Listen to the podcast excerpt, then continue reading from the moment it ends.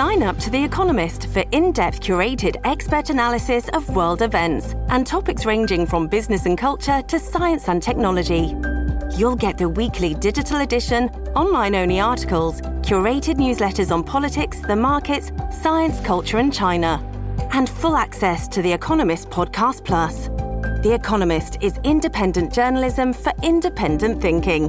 Go to economist.com and get your first month free.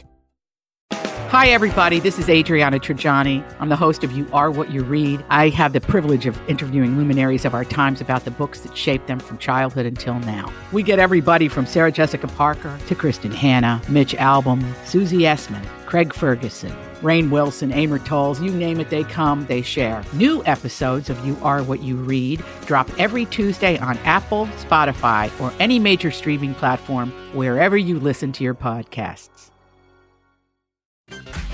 I need information. I needed 5 minutes ago. This is a My Talk Dirt Alert, an everything entertainment update heard at the top of every hour on My Talk 107.1. So, what's new in your world?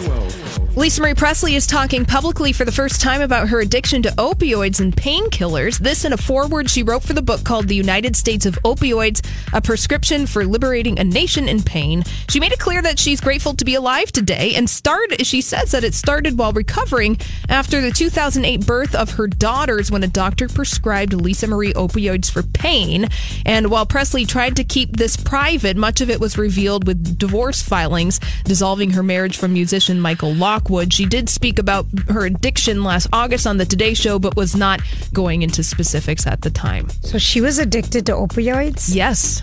And she is revealing this in a foreword for this new book called The United States of Opioids. Well, there's a lot of stuff going on. Wow, okay. Yes, and Chris Hemsworth is taking the rest of the year off after going through a particularly busy period with the filming of Thor Ragnarok, followed by Avengers Infinity War, Avengers Endgame, and Men in Black International. Hemsworth's schedule is clear, and he says he plans on taking advantage of that to reconnect with his family. Hemsworth also says he's at a point in his career now where he could be more selective with what projects he signs on to, and he has more confidence to say no. Good for him. Yes, good He's for so him. Beautiful. He sure is. And another classic sitcom is eyeing a return with its original star. This would be Punky Brewster. Hi. Because people love Punky Brewster. And original star Soleil Moon Frye is set to reprise her role as Punky.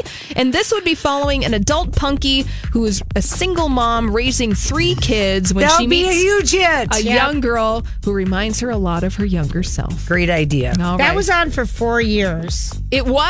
84 to 80. No, actually only 2 years, 84 to 86 in syndication for 2 years. I mean, I don't even know what this is about. Oh, it's super fun. I remember my older sister had Punky Brewster high tops, and I thought she was so cool. Oh, cute. Oh. All right. Yeah. All right. Well, that's all the dirt this hour. For more, check out mytalk1071.com or download the MyTalk app.